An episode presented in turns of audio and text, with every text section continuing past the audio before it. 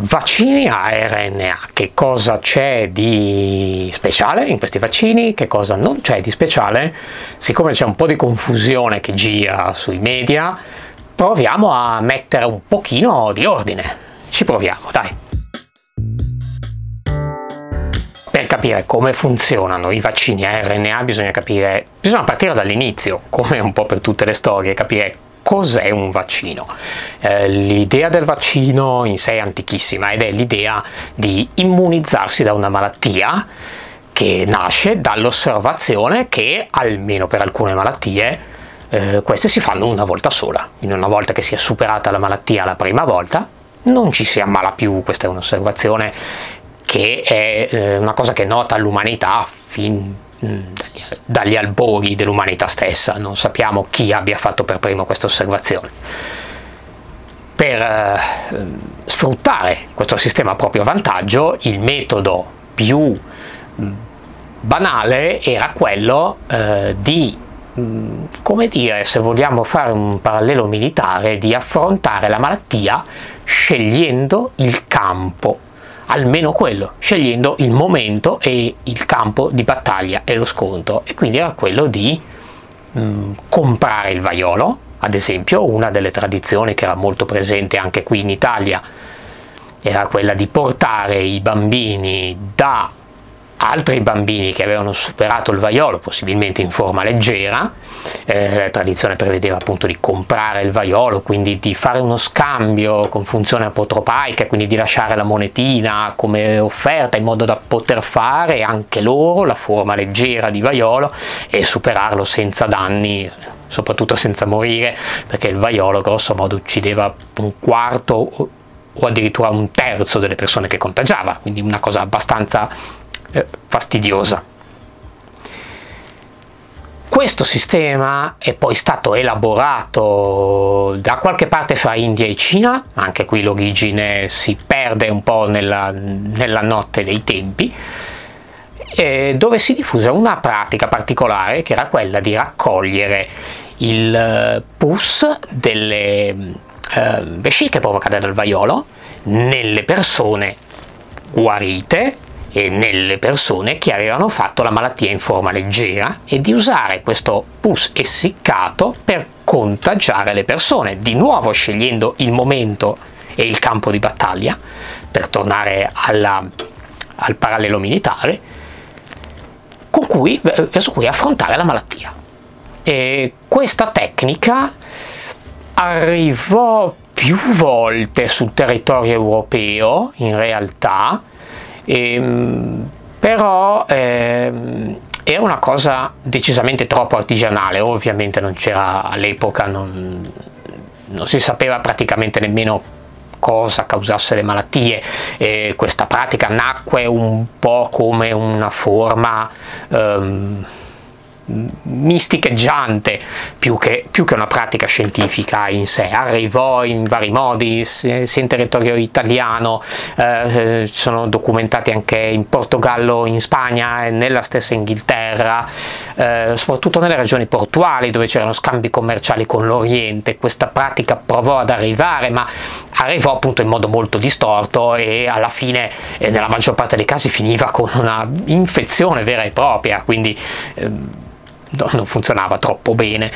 Eh, finché addirittura in alcuni casi fu vietata dalle autorità locali,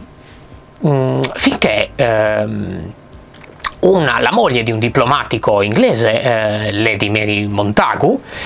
che aveva passato alcuni anni assieme al marito in Turchia e lei stessa aveva svolto azioni diplomatiche eh, in, soprattutto negli ambienti femminili della cultura turca e lì negli ambienti femminili aveva incontrato questa pratica della variolazione. L'aveva capita molto meglio degli altri aveva ovviamente capito l'importanza di prendere eh, le pustole di persone in fase di guarigione, di persone che avevano fatto la malattia in forma leggera e così via e portò questa idea eh, in Inghilterra eh, variolò, perché il termine è, di questa pratica è la variolazione, variolò i suoi stessi figli. Tra l'altro lei, Lady Mary Montago, era una sopravvissuta al vaiolo eh, che ave- le aveva lasciato, l'aveva mm, anche un po' sfigurata, le aveva lasciato delle cicatrici. Quindi era molto sensibile al, al problema portò questa pratica in Inghilterra, eh, riuscì a, diffonderla in un modo un pochino più compiuto e quindi un pochino più nettamente più affidabile di come era arrivata fino allora e ovviamente non senza resistenze eh, cominciò questa pratica a diffondersi. Eh, però eh, questa pratica aveva dei grossi limiti. Intanto era, era, una vera e propria infezione sperimentale perché si eh, utilizzava il virus del vaiolo lo si inoculava alle persone, lo si insufflava nelle narici in realtà alle persone per far loro fare il vaiolo in condizioni controllate, eh, con un, da casi che si erano dimostrati leggeri, tutto quello che si vuole, però rimane il, rimane il fatto che più di una volta questa pratica innescò dei focolai di vaiolo eh, propriamente detti. Quindi non era proprio una, una cosa leggera, e, tra l'altro i sintomi di questa pratica erano, erano pesanti, cioè la febbre era violenta, si formavano le vesciche tipiche del vaiolo, era, era un'infezione di vaiolo a tutti gli effetti però era sicuramente un grosso passo in avanti rispetto a prendersi il vaiolo quando lo decideva il vaiolo, ok? Era sicuramente già un passo in avanti. L'intuizione chiave venne più avanti a un medico inglese, Edward Jenner, che osservò e, e com, dire, confermò una, una, osservazione che era a quanto pare abbastanza comune tra la gente eh, inglese, tra le, tra le persone, tra i contadini inglesi, ed era che le persone che avevano, che si erano contagiate con il vaiolo delle vacche, eh, perché anche le vacche hanno un virus del vaiolo, eh, non si ammalavano del vaiolo umano. Il virus del vaiolo delle vacche è diverso da quello dell'uomo, riesce ad aggredire l'uomo, ma provoca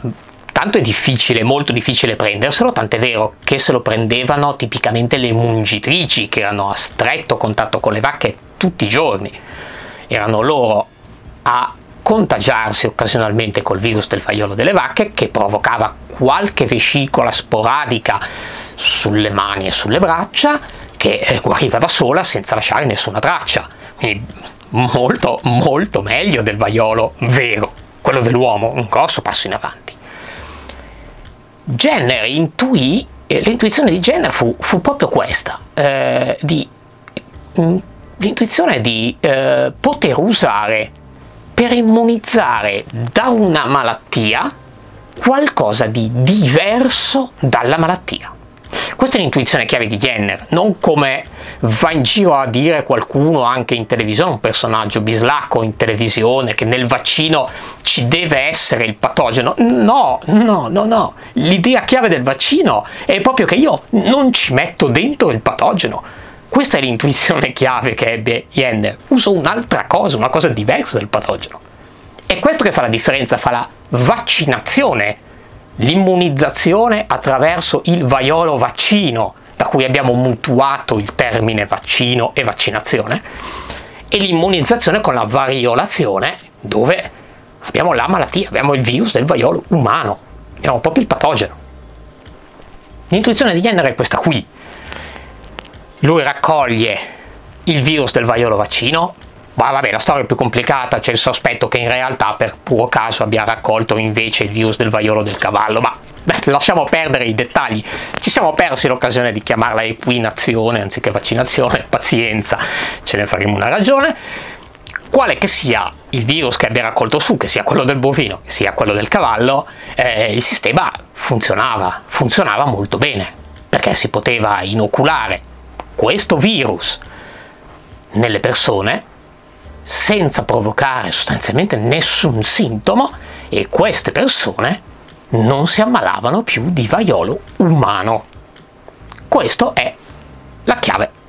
delle vaccinazioni, poi la storia va avanti, è complicata, poi si usa effettivamente anche, si può usare effettivamente anche il patogeno purché lo si sia ucciso, ad esempio col calore, eh, si possono usare solo i pezzi del patogeno, ci sono tante possibilità.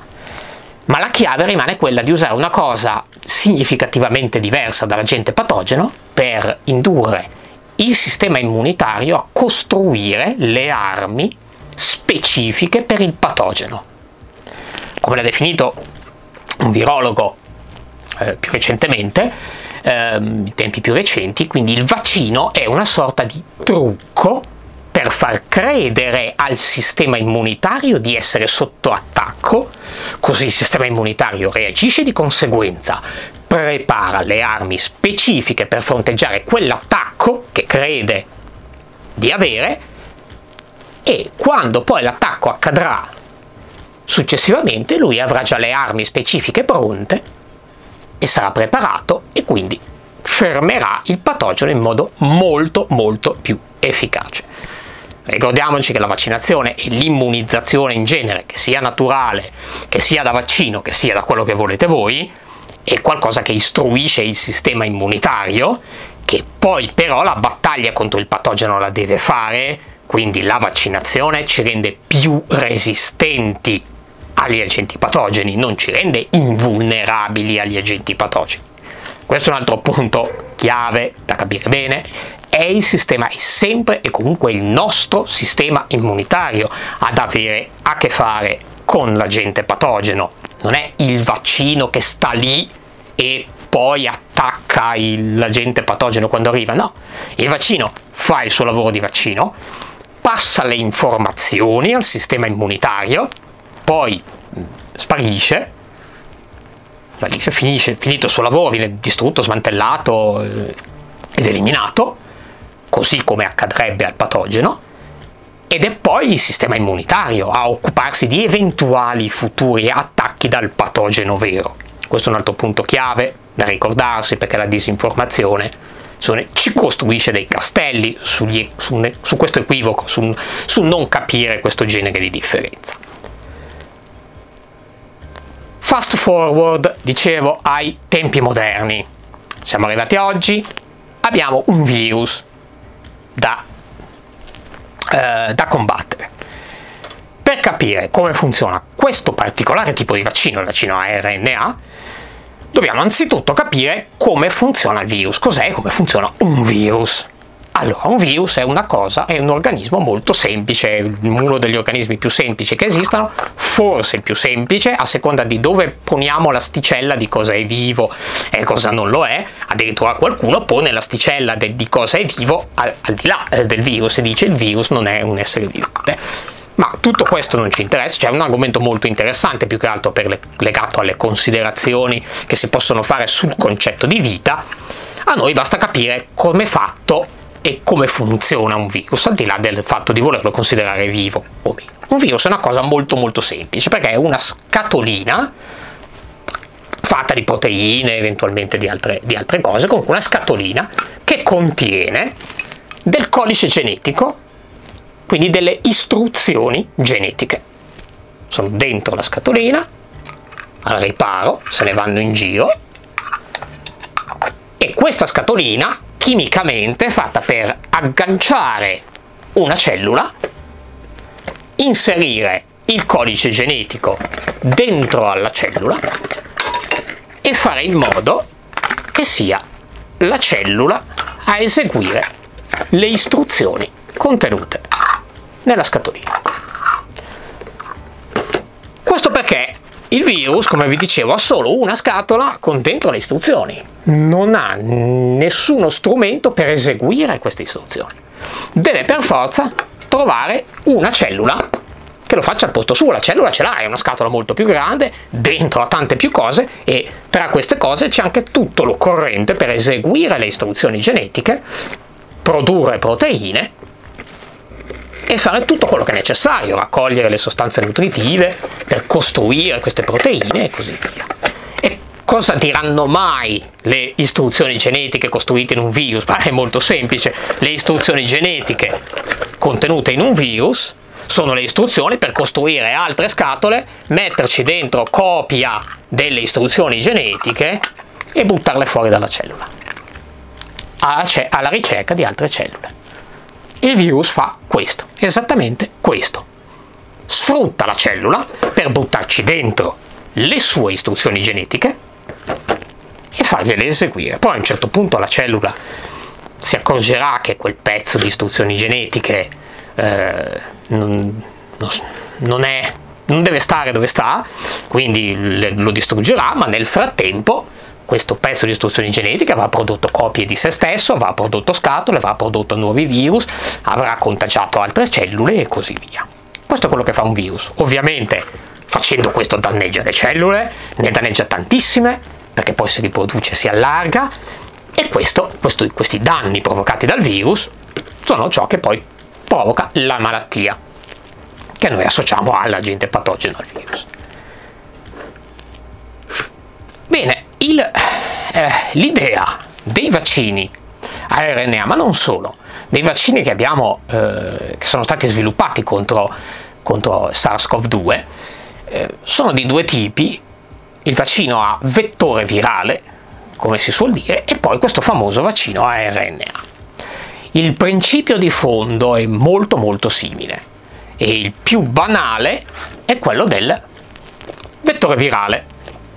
il più diretto. Sono i vaccini come quello Oxford, Vaxzevria, quello Oxford poi prodotto e distribuito da eh, AstraZeneca per esempio, è fatto così, c'è anche un vaccino cinese, uno di quelli russi a vettore virale. Voilà, allora il giochino è quello di creare un trucco che non sia il virus patogeno,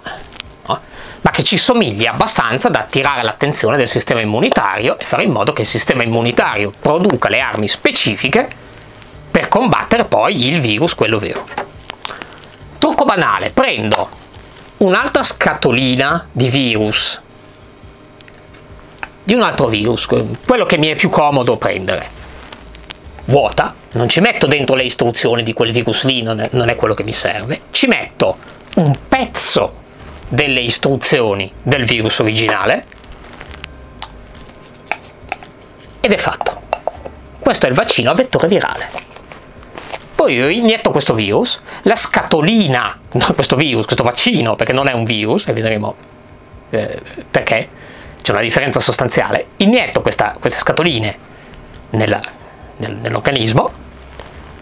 la scatolina si comporta come qualunque scatolina di virus, trova la cellula che ha il, eh, le componenti chimiche giuste, si aggancia, porta dentro il pezzetto di istruzioni genetiche e lo fa eseguire alla cellula. La differenza sostanziale è che il pezzetto che ho messo io non è tutto il codice genetico, quindi questo pezzetto non, non ci sono le istruzioni per produrre copie di tutto il materiale genetico che non c'è e, e costruire le scatole, costruire nuovi virus c'è ad esempio, ci sono le istruzioni per produrre, per esempio, un pezzo della scatola del virus originale, non della scatola che ho usato per portare dentro il virus, ma della scatola del virus originale, un pezzo. Quindi cellula, il codice genetico arriva nella cellula, comincia a venire elaborato dal metabolismo della cellula, produce queste queste proteine, questi pezzi di scatola, per un po', poi la cellula mm, si trova questo pezzo di codice genetico in giro, lo aggancia e lo demolisce perché non gli serve, si trova questi, questi pezzi di proteine in giro che non gli servono, in parte li demolisce e in parte, siccome ha trovato delle proteine inutili che non fanno parte del, del, di, di quello di cui ha bisogno,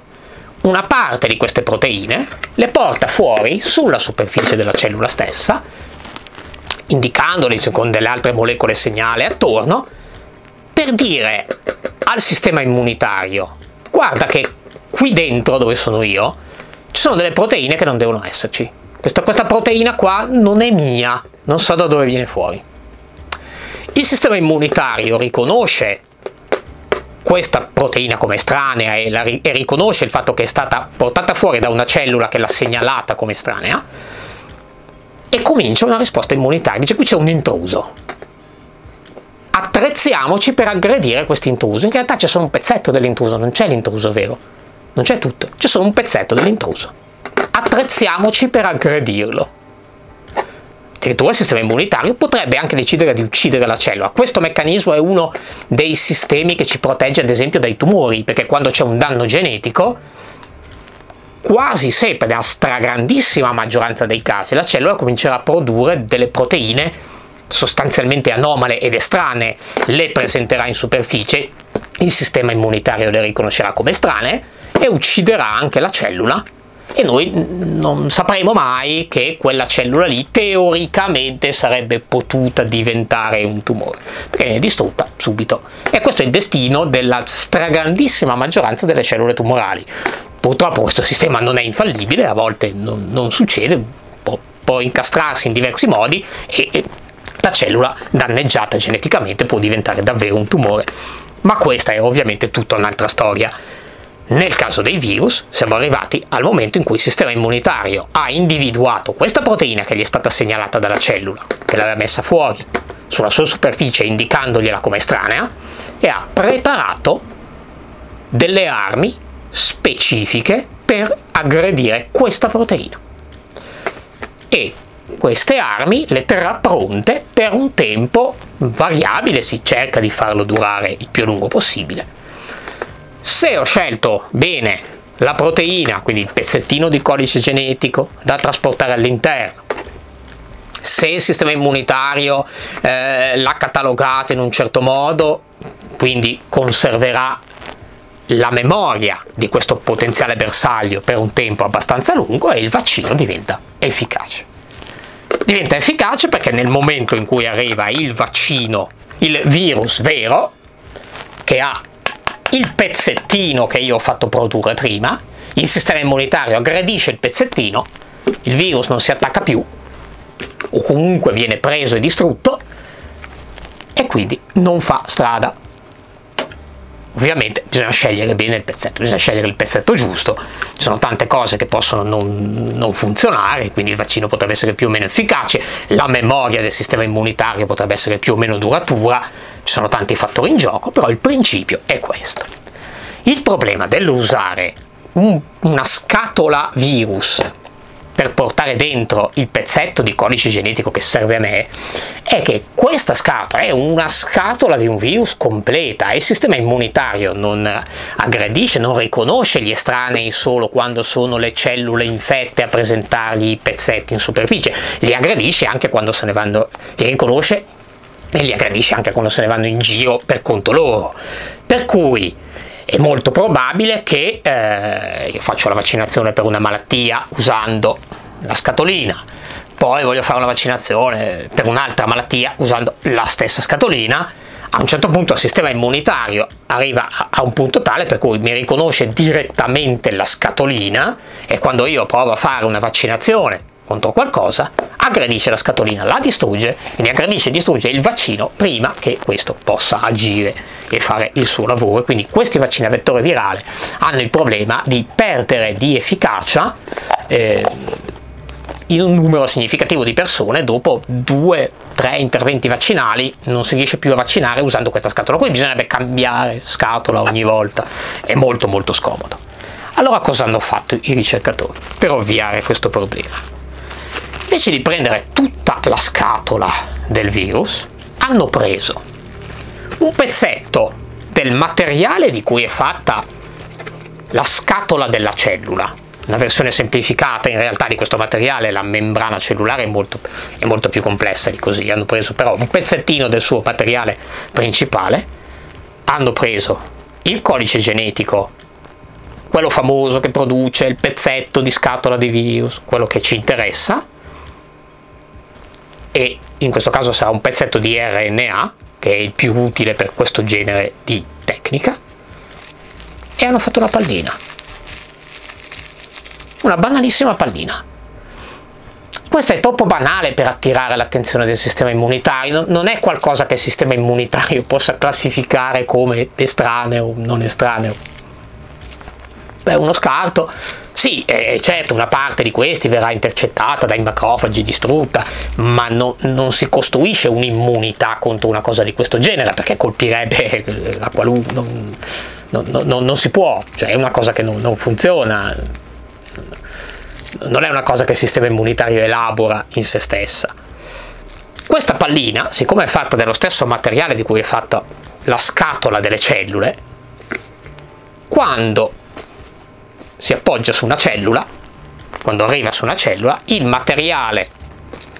si, si distende, si, si, incorpora nella superficie cellulare e il pezzo di codice genetico entra nella cellula. Esattamente come succedeva con il virus originale. Di nuovo, qui il pezzettino di codice genetico non riproduce se stesso, produce solo un pezzetto di scatola che verrà portato in superficie, che verrà riconosciuto dal sistema immunitario, tutto il resto va avanti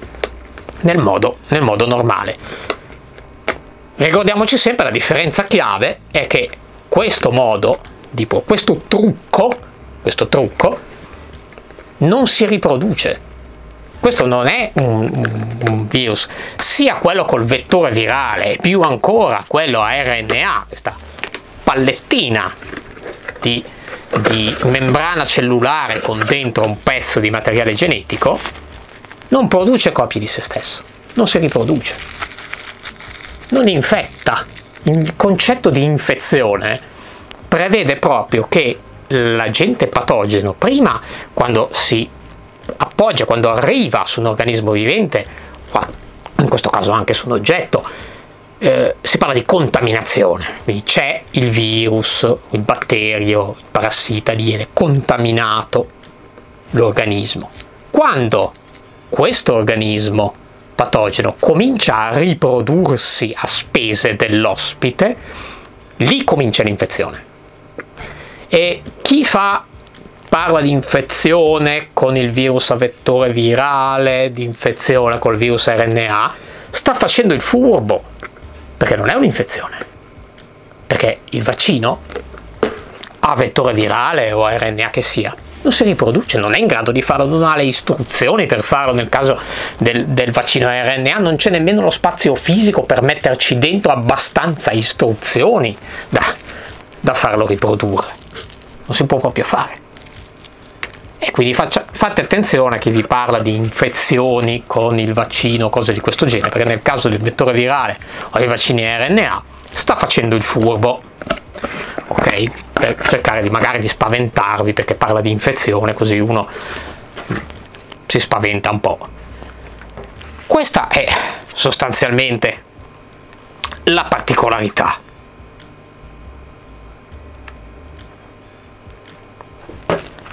E questo particolare sistema, vi dicevo, eh, funziona molto bene perché, come avete visto, è un trucco per ingannare il sistema immunitario molto simile al virus originale. Perché un vaccino RNA o a vettore virale fa la stessa identica cosa che fa il vaccino. Inserisce del codice genetico dentro una cellula per sfruttare l'apparato metabolico della cellula per eseguire queste istruzioni. Quindi un trucco molto simile a quello eh, al vaccino, al virus originale, è un trucco molto simile e siccome il sistema immunitario è una cosa molto articolata e molto complessa e ha diverse eh, componenti, diverse immaginatelo come tornando al paragone militare, come un sistema immunitario che ha diversi corpi d'armata, ognuno più o meno specializzato, eh, sono poi molto interconnessi uno con l'altro. l'altro. Però immaginatelo così, come diversi corpi d'armata, ognuno specializzato per determinati tipi di aggressione, per determinati tipi di organismi aggressori. Ecco, il, il vaccino RNA, siccome ha un funzionamento che imita in particolare il funzionamento dei virus, è particolarmente efficace nell'attirare l'attenzione di quei corpi d'armata specializzati nell'individuare e aggredire proprio i virus. E eh, questo famoso discorso della, che forse avete sentito sui media dell'immunità cellulare. Eh, che si differenzia da quella umorale, quella degli anticorpi, e che per i virus è molto più rilevante l'immunità cellulare, sì, eh, tagliandolo con l'accetta, il discorso ovviamente è proprio questo qui, perché quando ci sono dei virus eh, quando c'è una, un'aggressione da parte di un virus, c'è sia il problema di intercettare i virus che se ne vanno in giro, ad esempio attraverso il circolo sanguigno, e quindi gli anticorpi fanno il loro mestiere nel migliore dei modi, ma c'è anche il problema di individuare le cellule infette che stanno producendo nuove copie del virus, che stanno eseguendo le istruzioni genetiche del virus. E quelle vanno distrutte, vanno fermate. La cellula stessa ha anche dei meccanismi di difesa contro eh, l'intrusione di materiale genetico esterno, eh, quindi vengono attivati anche quelli. E un sistema che imita questo aspetto del virus, l'intrusione di materiale genetico estraneo dentro una cellula, è un sistema che è particolarmente efficace per attirare l'attenzione di quei corpi d'armata specializzati nel cercare le cellule infette, nell'individuarle, nel distruggerle ehm, e anche quei corpi d'armata, che in realtà sono poi delle molecole segnale, che indicano un po' a tutte le cellule, attenzione, ci sono degli intrusi che cercano di inserire materiale genetico estraneo dentro le cellule, attivate, potenziate quei meccanismi di controllo della, eh, della presenza di proteine estranee e di materiale genetico estraneo per ostacolare il lavoro dei virus, sono meccanismi legati all'interferone di cui probabilmente avete anche qui ogni tanto la parola interferone compare sui media, quindi avete sentito anche questa. Questo è più o meno tutto e dovrebbe anche darvi una, un'idea di alcuni problemi, di alcune fallacie che vengono utilizzate dalla disinformazione sui vaccini. Eh, per esempio, come ho cercato di sottolineare il più possibile in questa, in questa spiegazione, questi vaccini a vettore virale o a RNA fanno esattamente quello che fa il virus, fanno tutto quello che fa il virus, eccetto riprodurre se stessi. Quindi quando qualcuno vi viene a raccontare che il vaccino a RNA o quello a vettore virale è terapia genica perché inserisce il codice genetico nelle cellule, ci rende tutti OGM, chissà cosa succede. Sta raccontando fregnacce. Perché è esattamente quello che fa il virus. Se il vaccino a RNA è terapia genica, allora il virus cos'è? Inietta un sacco di materiale genetico in più, produce milioni di copie di questo materiale genetico, produce milioni di copie di se stesso, in alcuni casi addirittura miliardi di copie di se stesso, infetta un'enormità, le infetta per davvero un'enormità di cellule dell'organismo, tant'è vero che fa dei danni anche colossali, pensate un virus delle febbri emorragiche è in grado per esempio di infettare le cellule che rivestono l'interno dei vasi sanguigni, fa un disastro, fa un disastro. E questi vengono a chiamare terapia genica due pezzetti di RNA che vivono nella cellula, sopravvivono qualche ora, al massimo qualche giorno, e che producono pezzetto di, di, scatola, non sono in grado nemmeno di copiare se stessi e che questi vengono a raccontarvi cose sulla terapia genica. Ma stanno delirando, ma sono cazzate, sono cazzate allucinanti. Ecco, su queste, su, su queste cose qui e su molto altro, in realtà io qui negli appunti eh, mi, sono, mi, sono, scritto due pagine di, di appunti questo video è già, durato, è già durato fin troppo, al limite troveremo il tempo e il modo di riparlare di queste cose, ma eh, sulla, sulla non comprensione di cos'è un vaccino, di come funziona un vaccino, di come funziona un virus, eh, sulla non comprensione di, di, queste cose che ho cercato di spiegarvi in questo video e molte altre ovviamente che non ho tempo e modo di mettere dentro un video a un video solo, eh, la disinformazione ci costruisce dei castelli enormi. La disinformazione sfrutta proprio questo, eh, la non comprensione. Prende dei pezzettini di informazione, ah, dentro al vaccino RNA c'è un pezzo di codice genetico ignora tutto quello che viene prima, tutto quello che viene dopo, ignora cos'è un virus, ignora come funziona il virus, ignora tutto. Prende il pezzettino insignificante di informazione, che è preso da solo insignificante, cioè che dentro al vaccino RNA c'è un pezzo di RNA, ma va, e, e lì, da lì riempie il vuoto dell'ignoranza circostante, lo riempie con dei castelli, di solito costruiti sulla fallacia naturalistica, ma non necessariamente, lo riempie con dei castelli fantasiosi e assurdi a proprio uso e consumo, per vendervi un libro, per spingervi, per convincervi di qualcosa, per convincervi, non lo so, a fare delle iniziative legali assurde, però intanto per, per assurda che sia l'iniziativa legale, l'avvocato, l'avvocato poi, poi la parcella la stacca lo stesso, può convincervi a votare qualcuno, può convincervi a un qualsiasi tornaconto personale, anche veramente il più abietto, eh, anche quello proprio di piazzare una, un click in più su, su un articolo di blog, vendere una copia in più di un qualche libro dove racconta scempiaggini. Quindi bisogna fare un po' attenzione, bisogna cercare un pochino di capire se eh, nel, nel, costrutto per riconoscere queste forme di disinformazione bisogna, eh, bisogna sforzarsi, l'unico modo è quello di sforzarsi di capire eh, quali sono le informazioni su cui cioè dove sta l'informazione, dove finisce l'informazione il dato e dove comincia il costrutto retorico e pseudo-deduttivo. Se questo costrutto retorico e pseudo-deduttivo è enorme e la parte di dati e di informazioni è molto molto piccola, ecco, più, più più c'è uno sbilanciamento tra il costrutto retorico e l'informazione su, da cui questo costrutto retorico è stato sviluppato, più è probabile che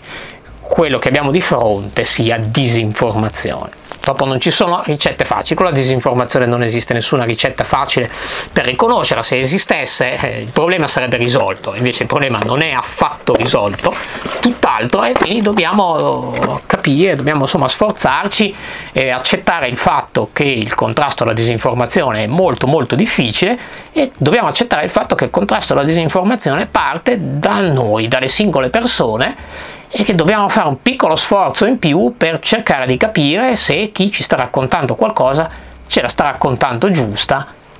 o se invece sta provando a venderci della paccottiglia, della paccottiglia retorica e qualche volta venderci in senso letterale qualche cosa di cui in realtà non abbiamo bisogno o potremmo molto più serenamente fare a meno. Per oggi vi ho annoiati abbastanza, questo video è stato anche troppo lungo, mi raccomando, e state scienziosi e se faccio il bravo ci vediamo al prossimo video.